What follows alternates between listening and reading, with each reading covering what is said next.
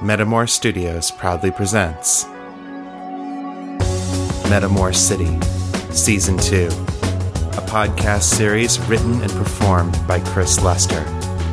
For show notes and author contact information, please visit metamorcity.com. Featuring the vocal talents of Michael Spence, Jenivi 7. Indiana Jim, Danae Winters. Susan Murph. These stories may contain adult language, sexual situations, and graphic violence. Listener discretion is advised. And now, Whispers in the Wood, Part 2.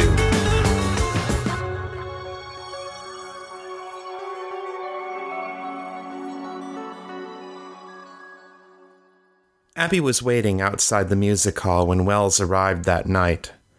She waved to him in greeting, and he answered the gesture with an upraised hand. Good evening. He said as he approached. Miss Preston, was it? Abbey nodded. Good to see you, Professor. I apologize if I gave offense this morning. She carefully did not specify whether she meant to him or to the violin. You did nothing wrong, my dear. Don't worry yourself about it. He stepped into the light of the street lamp then, and it took all of Abbey's self control not to gape at him. He looked like he had aged ten years overnight. The gray in his hair was more abundant than it had been even this morning. His skin was as pale and bloodless as a corpse. When he moved, it was with careful, deliberate steps, as if he did not trust his own legs to hold him. Still, for all that, he looked calm and focused, even content. It took Abbey a moment to find her voice again. Well, I'm glad everything's all right then. She said at last. Would you mind if I listen while you warm up tonight? Not at all. Come, the manager will let us in the rear entrance. Once inside, Abbey took a seat in the corner of the dingy practice room, between a mop and bucket and a stack of old placards for past performances. She watched as Wells rosened the bow and checked the tuning on Threnody's strings. It's funny. For some reason, I thought that a magical instrument wouldn't need tuning. Wells chuckled, a dry, hollow sound. The lady isn't magic. Or at least, not in the sense that you mean. No wizard has placed an enchantment on her. The luthier who crafted her had extraordinary talent, but she must be cared for like any other violin. Abbey frowned. If that's true, then how does she. She gestured vaguely. Wells looked down at the violin, running a loving hand over the surface of the wood. I wish I had the words to explain it. I believe that she is connected to another kind of power. Something older and greater than mortal magic. He looked up at Abbey. Are you a universalist, Miss Preston? Abbey shook her head. Mariahist. Well, sort of. Ah, Wells tuned another string, then fell silent a moment before speaking. there exists a primal form of energy that pervades the universe. A spiritual energy, you might call it. Universalists such as myself believe that this energy is the undifferentiated essence of the Creator, remnants of its being scattered throughout the cosmos when it sacrificed itself to create the universe. I suppose that a might call it the breath of Eli. We call it the Numen. Abbey found herself leaning forward, perched on the edge of her seat. And you think that Threnody is somehow connected to this Numen stuff? It seems plausible. The Numen is the raw substance of creation. It cannot be tamed or commanded by human will as mana can, yet it responds to us in strange and compelling ways. Some believe that the dreamlands themselves owe their existence to the Numen. Our fantasies and nightmares become real when touched by its power. He gestured down at the violin. If the Numen can respond to our dreams, perhaps it responds to our pain as well. Perhaps the universe recognized our suffering, and this fair lady became the vessel for its response. Abbey nodded, but it was mostly to herself. Her mind was already mulling over other things she had seen and experienced, things that the Numen might be responsible for, if it was real and not just the product of a troubled man's imagination. She resolved to ask Janus about it as soon as possible. Have I frightened you, my dear? Abbey looked up and blinked. Sorry? You look troubled. I hope I've not added to the burdens that already rest on those slim shoulders. She forced herself to smile. I'm alright. I just. She hesitated. Yes? I'm wondering what it does to a person to channel that kind of energy. She gestured at his near skeletal form. No offense, Dr. Wells, but you don't look healthy. Wells gave her an ironic smile. Indeed not, Miss Preston. But you needn't blame Threnody for that. With or without her, it would make little difference. I am dying. And that's all he said? Janus was pacing back and forth in a small hotel room across the street from Wells's boarding house. Abbey thought that he looked like a caged lion. Tremendous power, but no way to use it. No productive way, anyway. Pretty much. I tried to get some details from him, but his thoughts were guarded. I didn't want to pry. Some kind of cancer, I think, but I can't be sure. Hmm. Janus paused in front of the window and stared out of it for a long moment, brooding. What do you think about what he said? About the violin being a link to the Numen? Janus snorted. It's possible, but that doesn't tell us very much. The Numen is raw creative power, wild and unpredictable. No one understands it, least of all the creatures who are given life by it. That's the problem with blaming things on the Numen. It can explain anything, and therefore explains nothing. He may believe in this link, but I suspect he knows more than he told you. He paused. You said he looked sicker than ever. Did he still play as well as the night before? As far as I could tell, yes. No signs of fatigue? Not during the performance. He looked really tired afterwards, but that's just like it was yesterday. Janus flexed his sword hand, clenching and unclenching it repeatedly. It doesn't add up. Abbey sat up a bit straighter. What doesn't? The Lightbringer left the window and resumed pacing. The symptoms you've witnessed point to a very specific type of outsider, a Leonanshi. Abbey cocked her head. Is that a kind of fairy? Yes, one of the stronger breeds. They're drawn to artists, musicians, poets, tortured men with some substantial talent. The Leanan Sidhe offers them inspiration and companionship, but in exchange she feeds on their blood and takes their life force. Artists who gain one as a patron usually have short, brilliant careers ending in untimely deaths. And let me guess, they tend to pick people who are going to die young, anyways. Janus smirked. When they can. They don't stay where they aren't wanted, but it's hard for most mortals to resist their charms. The Lothanasi discourage them from taking advantage of young men who have their whole lives ahead of them. Abbey spread her hands. Well, obviously that's not an issue here. So what doesn't add up? The deaths at the new moon. Leanan Sidhe aren't bound to a lunar cycle, and they only feed on one person at a time. They're also very committed to making sure that their artist becomes successful. Killing off members of the audience runs counter to that. Well, he said that Threnody doesn't like strangers touching her. Maybe she's afraid the instrument will be stolen? A thought struck her. Or maybe she just doesn't want him distracted. Hey, how many of the people who died were women? Janus pulled a notepad from his pocket and consulted it. Ten out of the fifteen that we know of. There may be others, of course, that we haven't gotten word of yet. We didn't become aware of the connection to Wells until a few weeks ago, so we've had to construct much of the information after the fact. Abbey grimaced and slumped back in her chair. Two thirds. Not exactly overwhelming evidence for the jealous lover theory. It doesn't fit anyway. Janus said, putting away the pad. Leanan Sidhe aren't threatened by mortals. They have no reason to be. No mortal woman is ever going to be able to compare to one of the High Fae. Janus finally came over and sat down in the other chair.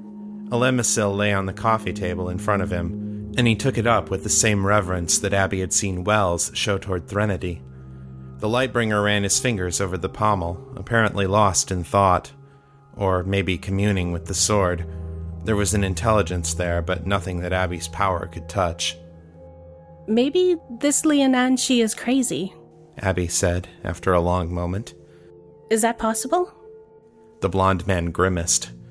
By human standards, all Fae are insane. The question is whether her insanity is substantially different from that of her sisters. He looked up at Abbey, but his eyes were distant. We're missing a piece, aren't we? I believe so, yes. His eyes focused on her, and a glimmer of blue fire shone within them. I'll have our research division take another look at the death records, see if they have anything in common that would explain why the Leanan Sidhe might kill them. In the meantime, I need you to try to make contact with her. If the violin is her link to Wells, then your gift is our best chance to reach her. A chill ran down Abbey's spine. Wells seemed to think that was a really bad idea. It isn't my first choice either, but we need answers, and I don't think we're going to be able to get them unless we can talk to the fairy. And what if she's not willing to talk? Janus shrugged fractionally. Then I'll have to kill her. But I'd prefer to solve this without, as you say, a quick decapitation. Abbey sighed. All right, I'll try it. And hope that Wells's muse is in a friendly mood.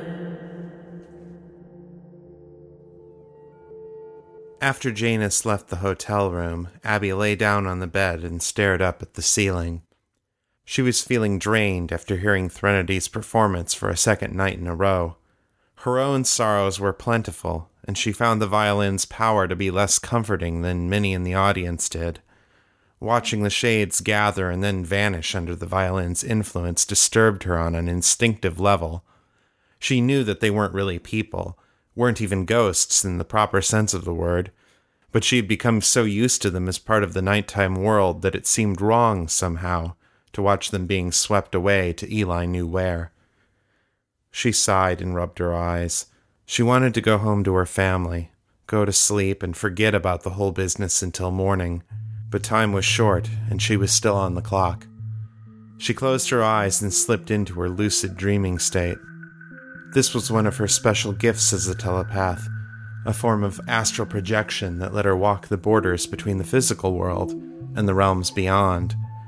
There were many things that haunted that liminal state between life and death, waking and dreaming, reality and imagination, and Abbey was adept at finding them. Actually, dealing with them was another matter entirely, but it wasn't as if she and Janus had a lot of options at this point. Her dream form rose from the bed, leaving her sleeping body behind, and headed out into the hallway.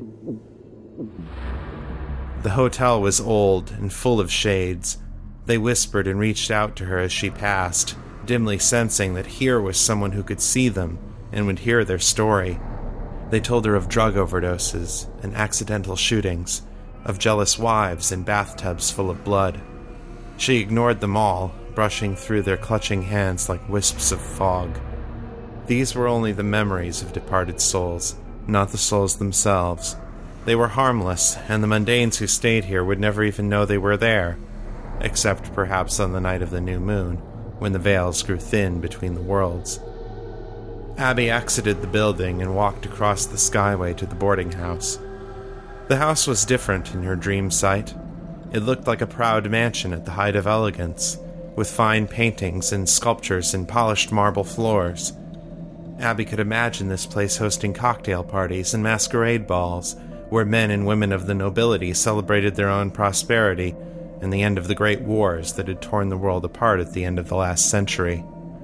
The halls were quiet now, though, and she saw no images of the decadent, self satisfied revels that must have filled this place at the height of its splendor. There were hardly any shades here either, and that was all wrong for a building with this much history. The ones she did see were quiet and skittish, peeking out at her through mirrors and picture frames. They did not speak, did nothing to draw attention to themselves. A silent dread filled the house, as if the remaining shades somehow knew what had befallen their fellows and now hid from the thing that had caused it. Abbey found it difficult to navigate through the building, since many of the walls and doors that she had seen when she was here yesterday were not present in the dream house. She reached out for Wells's mind and found it, then used it as a homing beacon as she passed down long corridors and up grand spiraling staircases. The place that had become his flat was a child's bedroom in the original mansion, a fact made clear by the bright colors of the walls and rugs, and the many toys that lay scattered around the room. There was no sign of the children themselves. If there were any shades here, they were even more deeply in hiding than the others in the house. Abbey shivered. The room felt desolate and much too quiet. There were no happy, loving memories left in this place. A tense, watchful air filled the room. Abbey felt eyes on her, the eyes of something cold, ancient, and inhuman. Wells lay sleeping in the far corner, his modern, full sized bed oddly juxtaposed with the rest of the room's contents. His aura glowed around him, a pale blue light tarnished with patches of sickly yellow green. Abbey supposed that that was the cancer slowly spreading through his body, consuming him from the inside out. As she looked more closely, she saw a third force acting within his aura an emerald green energy, subtle but powerful. It wrapped itself around his brain and heart, like a vine growing around the trunk of a tree. It also sent out roots that buried themselves in the yellow green energy of the cancer, and in those places the sickly light was weaker and seemed to advance more slowly on the surrounding blue. Abbey realized that the vines, whatever they were, were feeding selectively on the rampant, out of control life force of the cancer like the death aspected mana therapy used to treat cancer in modern hospitals, the vines were prolonging Wells's life by hurting the disease more than they hurt the host. Abbey looked around for the violin, wondering if she would see lines of green energy tracing from it to Wells. She didn't.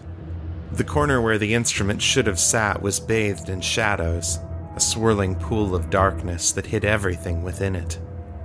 Abbey concentrated, and her third eye opened, releasing a beam of cool blue white radiance into the gloom. The effect was not what she anticipated. Normally, her soul light was enough to dispel any darkness she encountered on the dream plane. This time, the darkness responded like a living thing, recoiling from her light as if burned. It pooled behind the violin to form a deeper, darker shadow, one that licked up the edges of the wood like fire before shrinking away again with an angry hiss.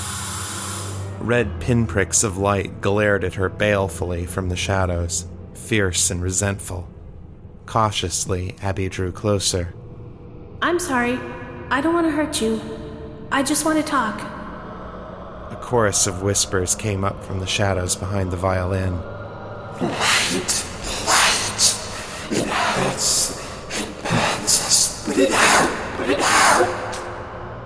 All right. I'll put the light away now. Look. She closed her third eye with a thought, and the shadows swept out to surround the violin once more, hiding it from view. The darkness crept within a decimeter of Abbey's dream self, and she took a step back, feeling uneasy. See? She said, putting on a smile that felt ridiculously fake. That's better now, right? The whispers began again, dozens of them, all saying different things. Abbey couldn't understand most of them, but one stood out more loudly than the others. Why are you here, little girl? The voice was cold, dry, and full of suspicion. Abbey bowed, then spoke in a carefully formal tone. I wish to speak with the fair lady who has blessed Isaac Wells with her gifts and her power. Do I have the honor of addressing her? The darkness around the violin muttered with agitation. A cool breeze blew through the room, carrying the scents of cinnamon and jasmine. A bright emerald light appeared behind Abbey and then vanished, as if someone had opened a door and stepped through it. I am she. The woman's voice was rich and sensual, and it carried an air of unquestionable authority. Abbey turned to face her and Looking back on events later, she would be unable to recall exactly what she had seen. Vivid, fragmentary impressions were seared upon her memory the perfect curve of one hip, the shocking crimson of long, flowing hair, an expanse of flawless alabaster skin. Every glimpse spoke of an unparalleled feminine perfection, so transcendent that a mortal mind could not encompass it all at once. The creature was beauty personified and it was something else besides. For out from that vision of perfection burned the eyes, twin points of luminous emerald fire, alight with feral intensity, empty of anything that could be called humanity. Those eyes were hunger and need and an utter contempt for the feeble, flickering candle of mortal life. Abbey's mind spun with wonder and terror, and she fell to the floor, weeping uncontrollably. The fairy spoke again, the deceptively soft words falling like hammer blows on Abbey's astral form. You wish to speak to me, mortal? Speak then. Even with her forehead pressed to the floor, Abbey sensed the amused smile, the flash of long, pointed canines. Your strange talents have aroused my interest. Abbey's whole body shook and pressed herself against the ground as if she could vanish into it, terrified beyond words that this creature was interested in her. She opened her mouth to speak, but words fled her. The fairy sighed, but Abbey could hear a note of pleasure behind it. Oh, very well. For the sake of your feeble eyes, I shall garb myself in glamour. She gestured with one clawed hand, and Abbey felt the pressure on her mind ease. Cautiously, she looked up and saw that the fairy's radiant beauty had diminished to something bearable. She now looked merely like the most striking elf maid that Abbey had ever seen, captivating, but no longer devastating in her beauty. Abbey abruptly realized that she had forgotten to breathe, and she took in the air now in long, shuddering gasps. Thank you, my lady. You're kind to be so patient with my weakness. I am indeed kind when it suits me. She gestured for Abbey to rise, and Abbey did so. Now, speak, child. What would you have of me? Abbey thought carefully before speaking. She'd never had any dealings with fairies before, but she knew that it was dangerous to ask them for favors. Even something as simple as answering a question could create a bond of obligation between them. After seeing the fairy's true form, she trembled again at the mere memory of it. She knew that she must avoid indebting herself to this creature at all costs. I have questions that I think you could answer. Important questions about Dr. Wells and that violin. Hmm. The Leanan Sidhe sat down on the edge of Wells's bed, stroking his cheek with an idle hand as she did so. Would you be willing to answer my questions? I might. What are the answers worth to you? Abbey hesitated. I would not want to offer you something unless it was of value to you. Do you have any suggestions? The Fey woman smiled mischievously. I would be willing to answer all of your questions in exchange for your name. Abbey winced. I'm sorry, my lady, but I mustn't give you that. Abbey was no expert on magic, but she knew what a fairy could do with someone's name given from her own lips. The Leanan Sidhe sighed. Pity. She tapped two fingertips on her lips, apparently thinking. Ah, what about a song? Abbey frowned. A song, my lady? Yes, a song. The fairy's eyes had lit up with the idea, and she showed Abbey a feral grin. Give me a song, and I shall answer three of your questions. I'm not much of a singer. The she waved off the objection. I am not concerned with your level of talent, but it must be a song that is meaningful to you. That is what gives it power. Abbey thought about it a moment, then nodded. All right. There's a lullaby that my mother used to sing to me when I was a little girl. The fairy's grin broadened. Perfect. She sat back against the headboard and folded her hands in her lap, giving Abbey her full attention. Tentatively, Abbey opened her mouth and sang. What do you see when you look? It was a simple melody, one that she had heard many times in the years before her parents died. It was one of the few memories she still had of her mother, and she had clung to it like a talisman during long, lonely nights in the Westfall creche. She had sung it to her unborn daughter until Victor's madness had taken her from Abbey. She had sung it to the children in her breeding cell countless times to lull them to sleep at night.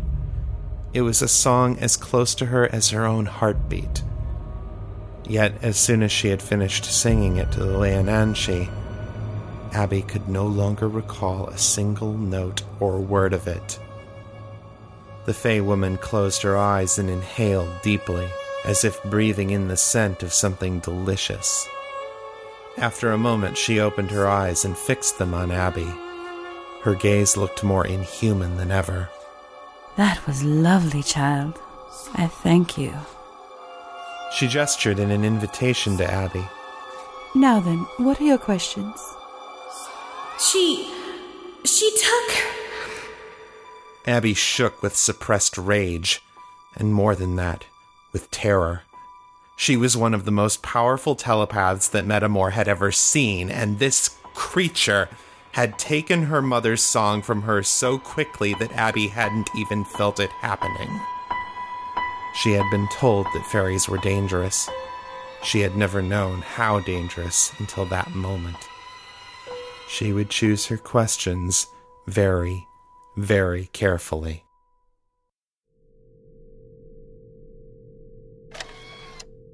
Janus came into the ops center at Lothanasi HQ, his hair still damp from his post patrol shower. That was driven by necessity, not vanity.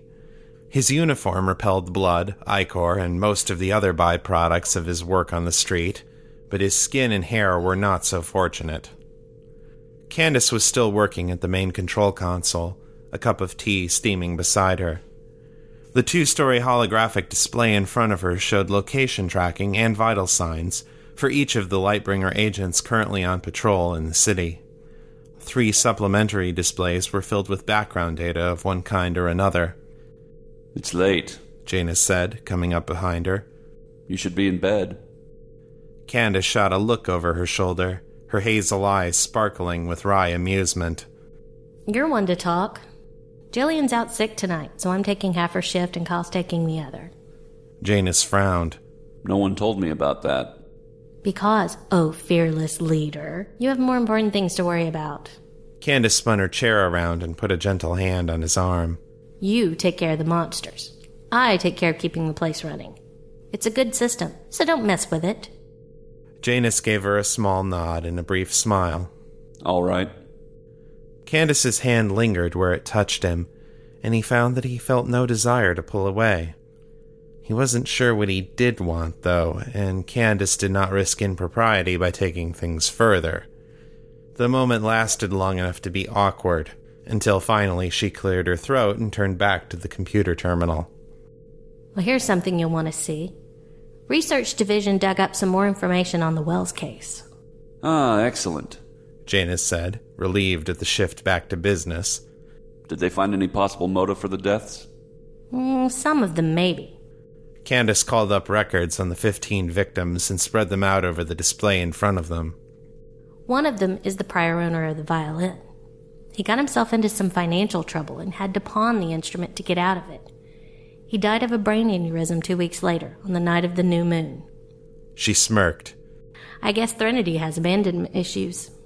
Had Wells purchased the violin by then? Now he's in the clear on that one.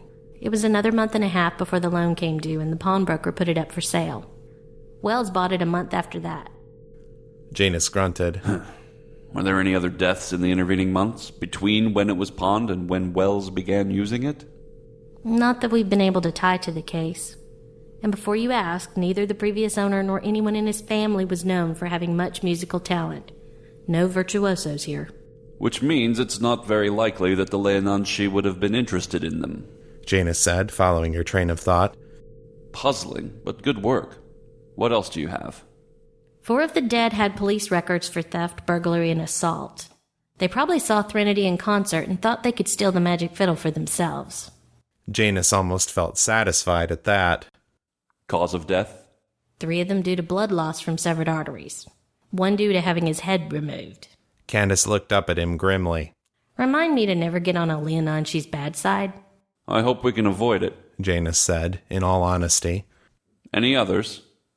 Three of them were wealthy individuals who tried to buy the violin. There may have been more, but those are the ones we know about. Wells turned them all down, but maybe Threnody still felt threatened. Candace shrugged. The rest were just fans of the music as far as we can tell. They came to repeat showings and talked to a lot of their friends about what was happening at the concerts. At least some of them offered to sleep with Wells, but so far we haven't heard of him actually accepting any. Janus nodded thoughtfully. And these fans, they were all women. Yep. Looks like Abbey may have been onto something with the jealous lover thing. Janus sank into the seat next to her, grumbling. It still doesn't add up. Why on earth would a Leanan Sidhe be threatened by a bunch of. Groupies? Candace suggested. Janus gestured to her, accepting the term. I wondered about that too.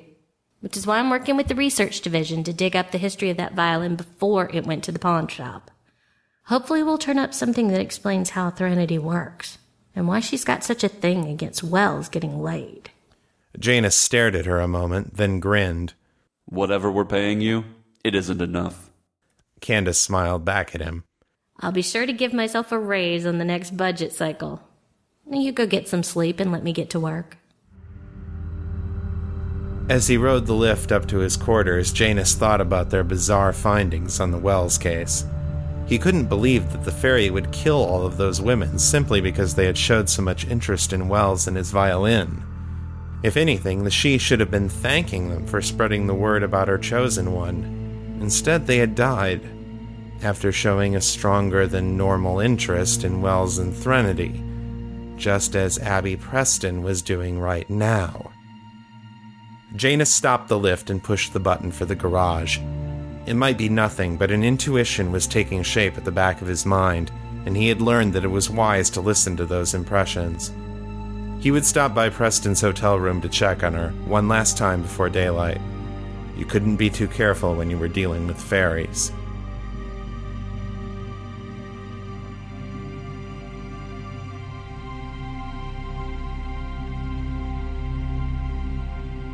The fairy left her alone for an hour to consider her questions, for which Abbey was grateful.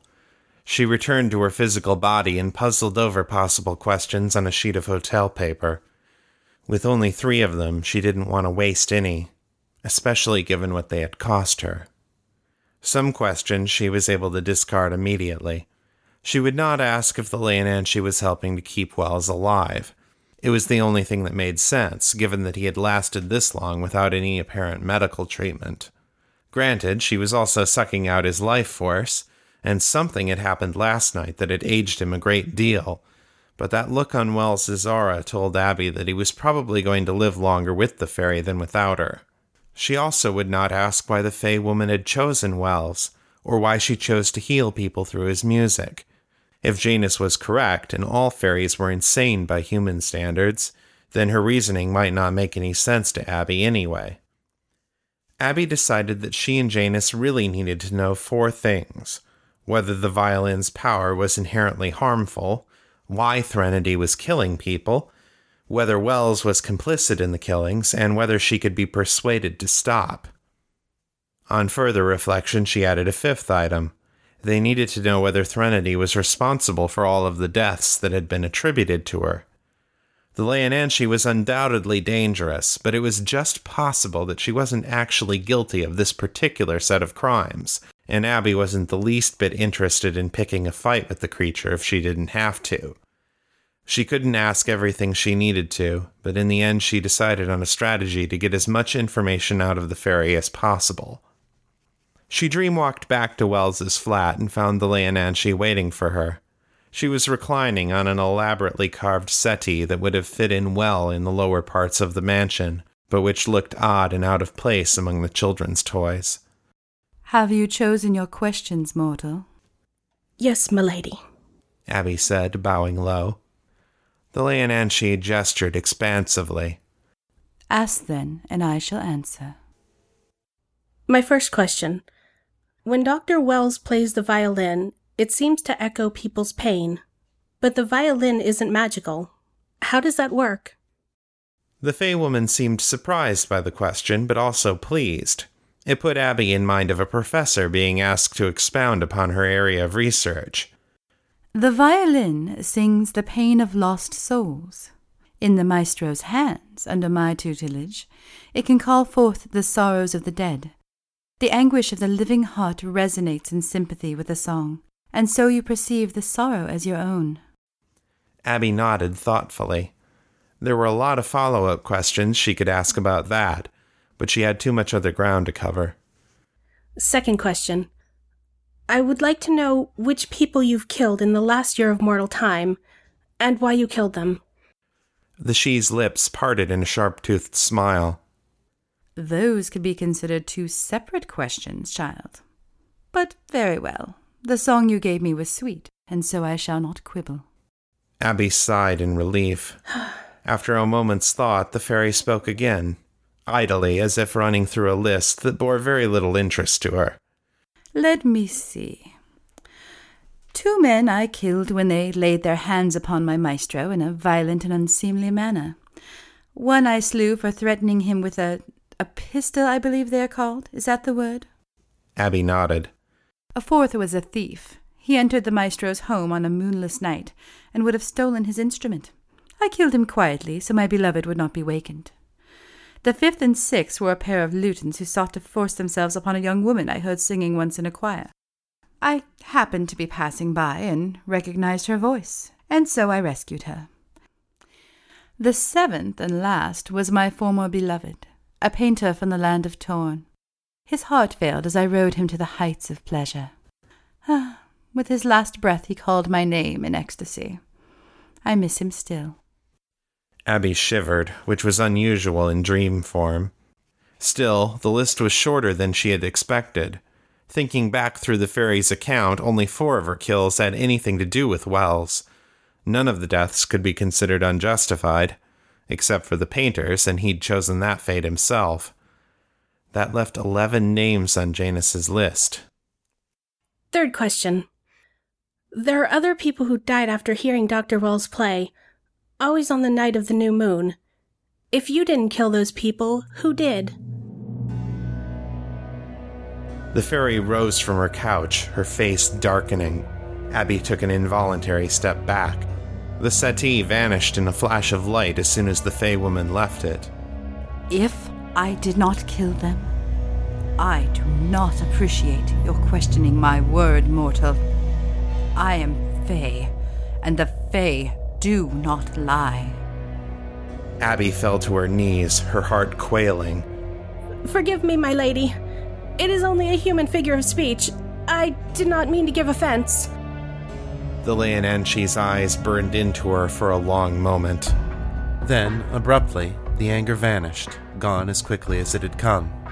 Very well, it is forgiven. As to your answer, the others you speak of were slain by Threnody. Abbey stared at her in confusion.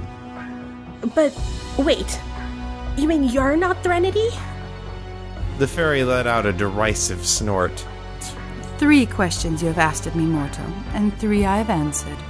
Unless you give me your name in payment, I shall answer no more.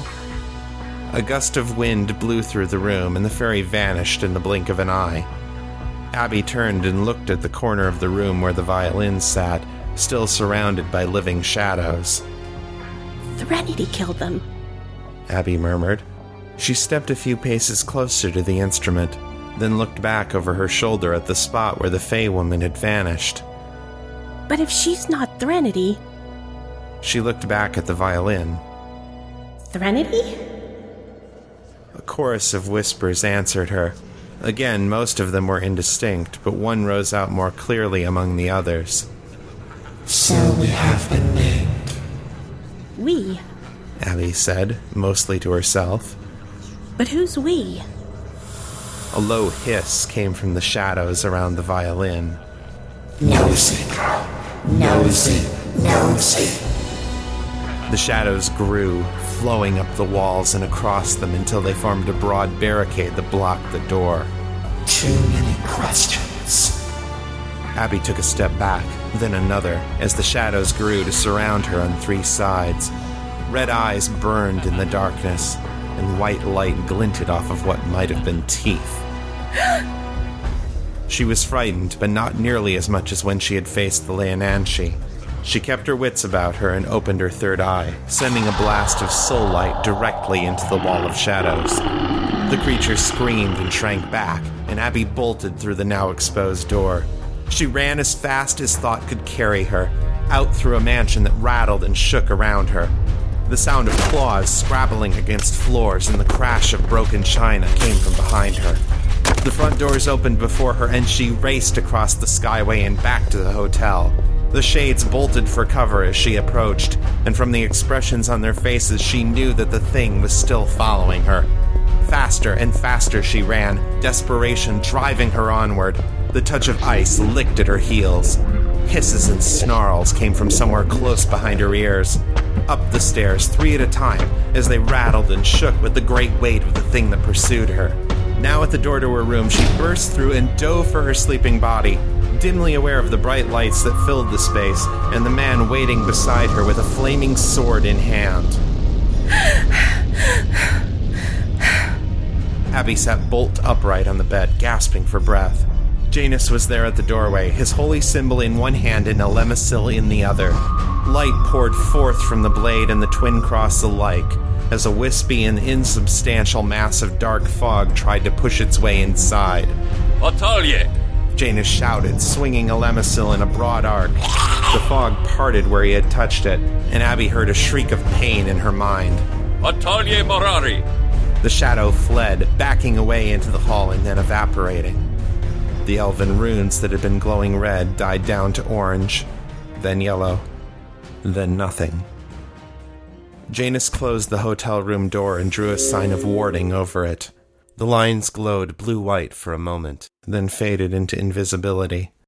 He turned to face her, and the muscles in his jaw jumped in obvious tension. Get some rest. And this time, stay put. We'll talk in the morning. Wordlessly, Abbey nodded. She fell back against the pillow and collapsed into a sleep that was, mercifully, dreamless. You've been listening to episode 43 of the Metamor City podcast, written and produced by Chris Lester. This episode featured the voice talents of Michael Spence as Isaac Wells, Jenivi Seven as Abbey Preston, Indiana Jim as Janus Starson, Susan Murph as Candace, and Danae Winters as the Leanan Sidhe. Some music provided by David Beard at davidbeardmusic.com, used with permission. Other music and sound effects provided by Digital Juice at digitaljuice.com, SoundSnap at soundsnap.com, and the Free Sound Project at freesound.org. This audio adaptation of Whispers in the Wood was recorded and mixed at Metamor Studios in Berkeley, California. The story and recording are both copyright 2009 by Chris Lester. This recording is released under a Creative Commons Attribution, Non Commercial, Share Alike 3.5 license, and all other rights are reserved to the author. We'll be back with more of the Metamor City podcast right after these messages.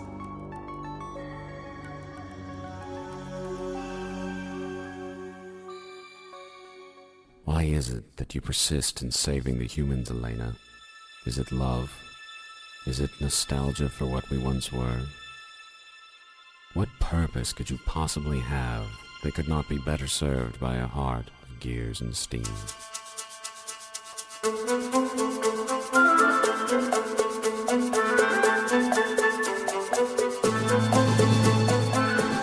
Jonathan Andrews thought that his life was turned upside down when he joined a secret society of wizards, but he had no idea what was in store for him. Join Jonathan and the others as they delve through the mystery that threatens all life on the planet.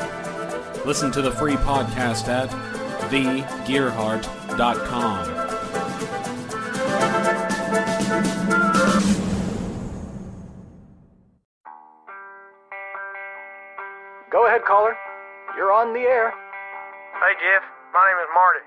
time caller, long time listener. Calling about them lights people been In entertainment news, Calvin Hubbard was disqualified from Idol Search a competition.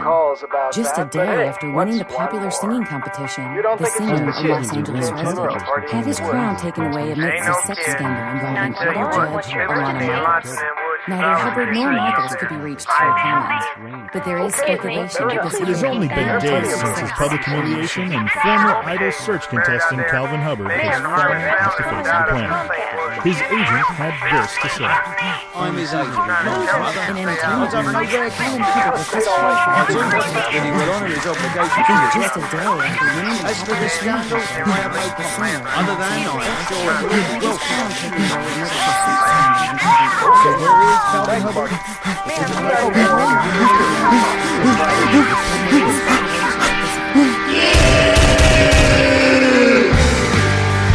ancient evil is lurking in the trees. Nighttime is about to fall in Harvey. And charm, talent, and rock and roll aren't enough to save a town or a soul. From the author of Crescent, Eden, and Notes from the Vault comes Phil Rossi's Harvey. For more information and to get the free audiobook, visit harveythenovel.com. They're trying to tell us to stay out of the trees. Because they don't like these kids trespassing? They don't give a shit about trespassing. They're trying to warn us. There's something bad out there. Okay. Thanks, Marty. Isn't that a warm and cheerful thought for a Friday night? Harvey, a tale of murder, mayhem,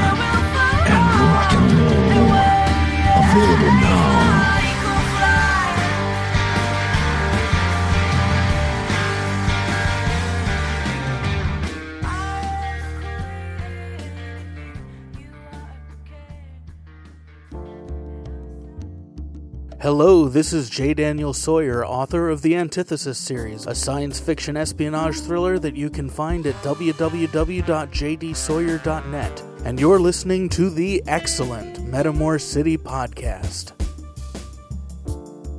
And we're back. This is going to be a real short outro, partly because I've got a frog in my throat from this cold that I've been fighting, and partly because I want to hurry up and get this episode out to you guys tonight.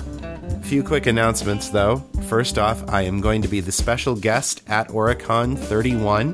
That is this weekend, Thanksgiving weekend, at the Doubletree Hotel in Portland, Oregon.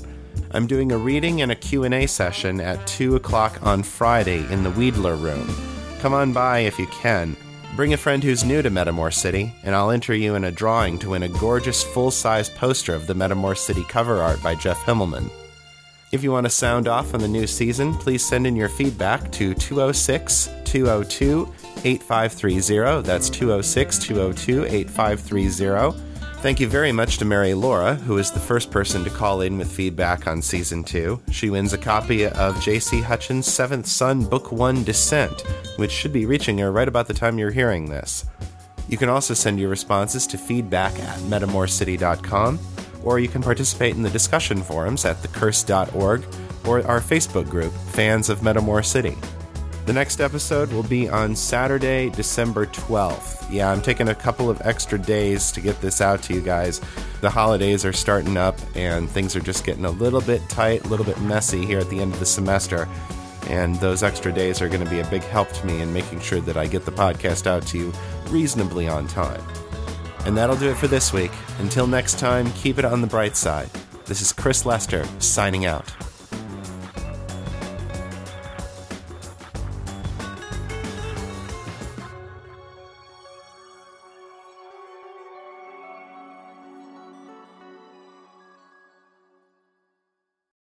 The Newman is a raw bleh. Yeah, right. Mm, how do you grunt? Mm. Nervy. Yeah, a little bright. Eh, No signs of fatigue. Really? Give me a gasp of fright. Without the laugh. there. Some British. Ah, excellent. Huh? No. I was trying to remember the whole thing. Ahem. No, wait, I'm ready for this. pff, let's just start the whole thing over.